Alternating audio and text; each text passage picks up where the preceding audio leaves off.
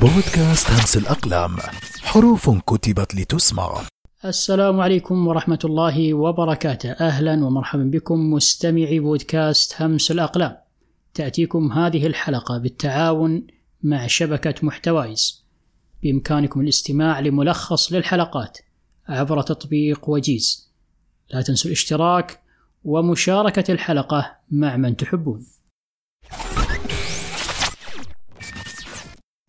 أمير الشعراء أحمد شوقي.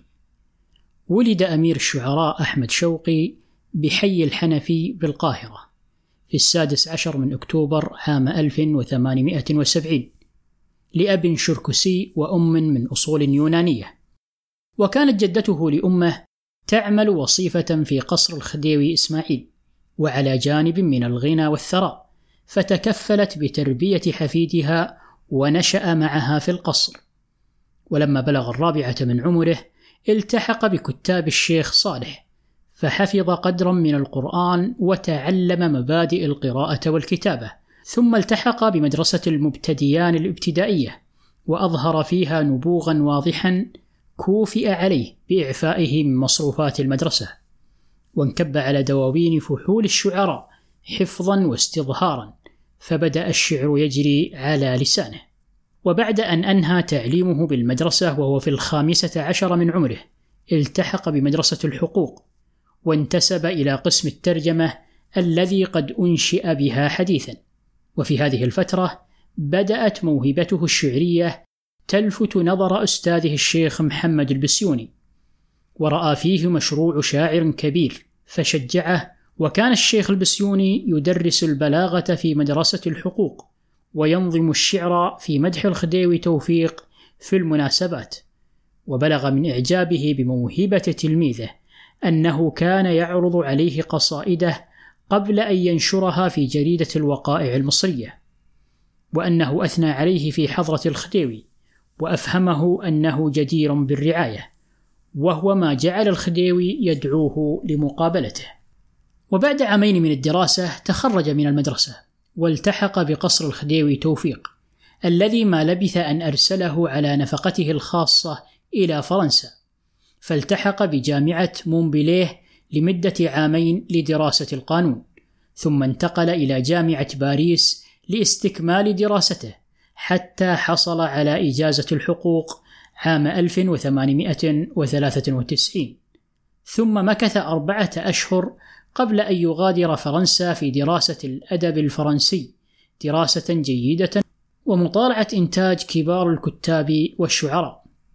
عاد أمير الشعراء أحمد شوقي إلى مصر فوجد الخديوي عباس حلمي يجلس على عرش مصر فعينه بقسم الترجمة في القصر ثم ما لبث أن توثقت علاقته بالخديوي الذي رأى في شعره عونا له في صراعه مع الإنجليز فقربه إليه بعد أن ارتفعت منزلته عنده وخصه الشاعر العظيم بمدائحه في غدوه ورواحه وظل شوقي يعمل في القصر حتى خلع الإنجليز عباس الثاني عن عرش مصر.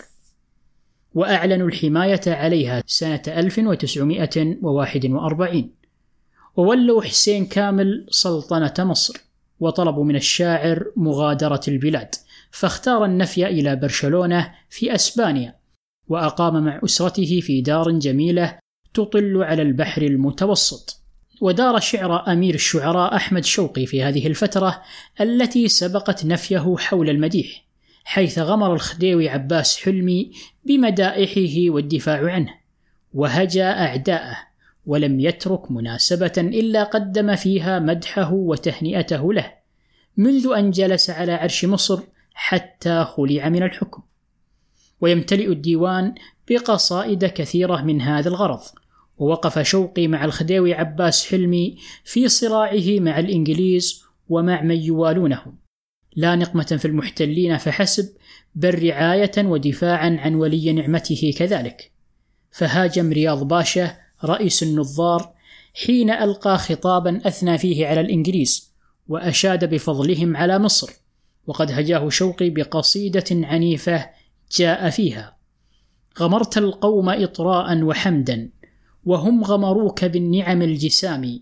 خطبت فكنت خطبا لا خطيبا أضيف إلى مصائبنا العظام. لهجت بالاحتلال وما أتاه وجرحك منه لو أحسست دامي.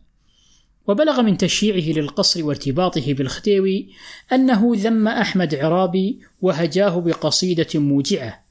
ولم يرث صديقه مصطفى كامل إلا بعد فترة وكانت قد انقطعت علاقته بالخديوي بعد أن رفع الأخير يده عن مساندة الحركة الوطنية بعد سياسة الوفاق بين الإنجليز والقصر الملكي. ولذلك تأخر رثاء شوقي بعد أن استوثق من عدم إغضاب الخديوي. وجاء رثاءه لمصطفى كامل شديد اللوعة صادق الأحزان قوي الرنين بديع السبك والنظم. وإن خلت قصيدته من الحديث عن زعامة مصطفى كامل وجهاده ضد المستعمر. ومطلع القصيدة المشرقان عليك ينتحبان قاصيهما في مأتم ودان. يا خادم الإسلام أجر مجاهد في الله من خلد ومن رضوان. لما نعيت إلى الحجاز مشى الأسى في الزائرين وروع الحرمان. وارتبط شوقي بدولة الخلافة العثمانية ارتباطا وثيقا وكانت مصر تابعة لها فأكثر من مدح سلطانها عبد الحميد الثاني داعيا المسلمين إلى الالتفاف حوله لأنها الرابطة التي تربطهم وتشد من أزرهم. فيقول أما الخلافة فهي حائط بيتكم حتى يبين الحشر عن أهواله لا تسمعوا للمرجفين وجهلهم فمصيبة الإسلام من جهاله.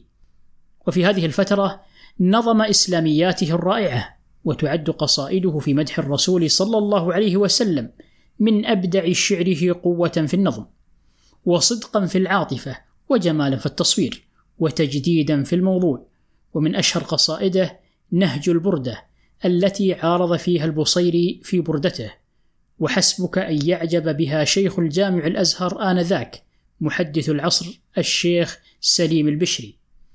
فينهض لشرحها وبيانها. يقول في مطلع القصيدة ريم على القاع بين البان والعلم أحل سفك دمي في الأشهر الحرم.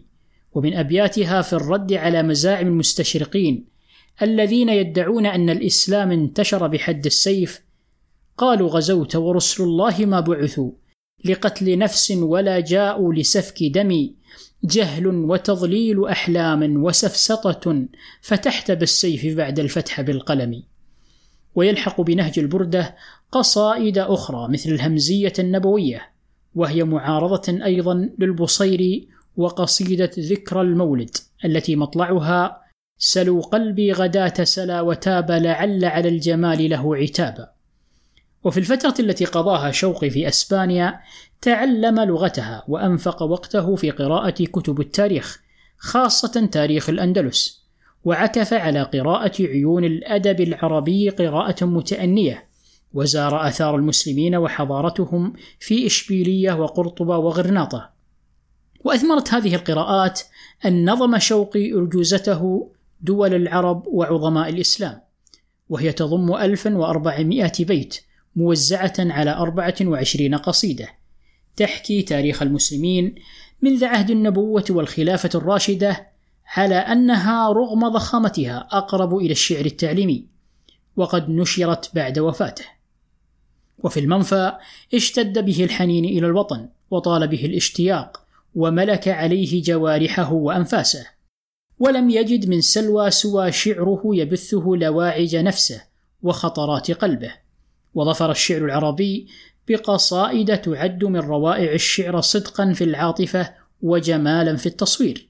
لعل أشهرها قصيدته التي بعنوان الرحلة إلى الأندلس وهي معارضة لقصيدة البحتري التي يصف فيها إيوان كسرى ومطلعها صنت نفسي عما يدنس نفسي وترفعت عن جدا كل جبسي وقد بلغت قصيدة شوقي 110 أبيات تحدث فيها عن مصر ومعالمها وبث حنينه وشوقه إلى رؤيتها كما تناول الأندلس وآثارها الخالدة وزوال دول المسلمين بها. ومن أبيات القصيدة التي تعبر عن ذروة حنينه إلى مصر قوله أحرام على بلابله الدوحة حلال للطير من كل جنس وطني لو شغلت بالخلد عنه نازعتني إليه في الخلد نفسي. شهد الله لم يغب عن جفوني شخصه ساعة ولم يخل حسي. عاد أمير الشعراء أحمد شوقي إلى الوطن في عام 1920 واستقبله الشعب استقبالا رائعا واحتشد الآلاف لتحيته وكان على رأس مستقبليه الشاعر الكبير حافظ إبراهيم. وجاءت عودته بعد أن قويت الحركة الوطنية واشتد عودها بعد ثورة 1919 وتخضبت أرض الوطن بدماء الشهداء فمال شوقي إلى جانب الشعب. وتغنى في شعره بعواطف قومه وعبر عن آمالهم في التحرر والاستقلال والنظام النيابي والتعليم. ولم يترك مناسبة وطنية إلا سجل فيها مشاعر الوطن وما يجيش في صدور أبنائه من آمال. لقد انقطعت علاقته بالقصر واسترد الطائر المغرد حريته وخرج من القفص الذهبي وأصبح شاعر الشعب المصري وترجمانه الأمين فحين يرى زعماء الأحزاب وصحفها يتناحرون فيما بينهم والمحتل الإنجليزي لا يزال جاثم على صدر الوطن يصيح فيهم قائلا إلى ما الخلف بينكم إلى وهذه الضجة الكبرى علامه وفيما يكيد بعضكم لبعض وتبدون العداوة والخصام وأين الفوز؟ لا مصر استقرت على حال ولا السودان داما. ورأى في التاريخ الفرعوني وأمجاده ما يثير أبناء الشعب ويدفعهم إلى الأمام والتحرر. فنظم قصائد عن النيل والأهرام وأبي الهول. ولما اكتشفت مقبرة توت غنج أمون وقف العالم مندهشا أمام آثارها المبهرة. ورأى شوقي في ذلك فرصة للتغني بأمجاد مصر حتى يحرك في النفوس الأمل ويدفعها إلى الرقي والطموح فنظم قصيدة رائعة مطلعها قفي يا أخت يوشع خبرينا أحاديث القرون الغابرين وقصي عن مصارعهم علينا ومن دولاتهم ما تعلمين وامتد شعر شوقي بأجنحته ليعبر عن آمال العرب وقضاياهم ومعاركهم ضد المستعمر. فنظم في نكبة دمشق وفي نكبة بيروت وفي ذكرى استقلال سوريا وذكرى شهدائها. ومن أبدع شعره قصيدته في نكبة دمشق التي سجل فيها أحداث الثورة التي اشتعلت في دمشق ضد الاحتلال الفرنسي. ومنها بني سورية الطرح الأماني وألقوا عنكم الأحلام ألقوا وقفتم بين موت أو حياة فإن رمتم نعيم الدهر فاشقوا. وللأوطان في دم كل حر يدا سلفت ودين مستحق وللحرية الحمراء باب بكل يد مضرجة يدق. أصبح شوقي بعد عودته شاعر الأمة المعبر عن قضاياها. لا تفوته مناسبة وطنية إلا شارك فيها بشعره وقابلته الأمة بكل تقدير وأنزلته منزلة عالية. وبايعه شعراؤها بإمارة الشعر عام 1927 في حفل أقيم بدار الأوبرا بمناسبة اختياره عضوا في مجلس الشيوخ وقيامه بإعادة طبع ديوانه الشوقيات. وقد حضر الحفل وفودا من أدباء العالم العربي وشعرائه. وأعلن حافظ إبراهيم باسمهم مبايعته بإمارة الشعر قائلا بلا بلواد النيل بالشرق استعي بشعر أمير الدولتين ورجعي أعيدي على الأسماع ما غردت به براعة شوقي في ابتداء ومقطعي أمير القوافي قد أتيت مبايعا وهذه وفود الشرق قد بايعت معي. ظل شوقي محل تقدير الناس. وموضع إعجابهم ولسان حالهم حتى أن الموت فاجأه بعد فراغه من نظم قصيدة طويلة يحيي بها مشروع القرش الذي نهض به شباب مصر. وفاضت روحه الكريمة في الرابع عشر من أكتوبر عام 1932 بودكاست همس الأقلام حروف كتبت لتسمع فرعوا لها أسماعكم.